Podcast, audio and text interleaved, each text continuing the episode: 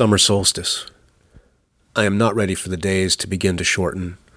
The length is just right, now.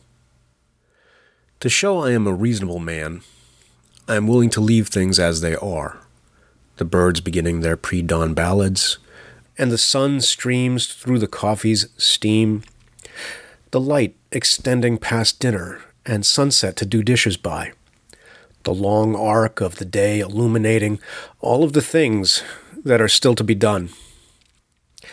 I am not ready for the sweltering heat, even as the time we have begins to roll back toward the turning of the leaves and the gathering of fruits.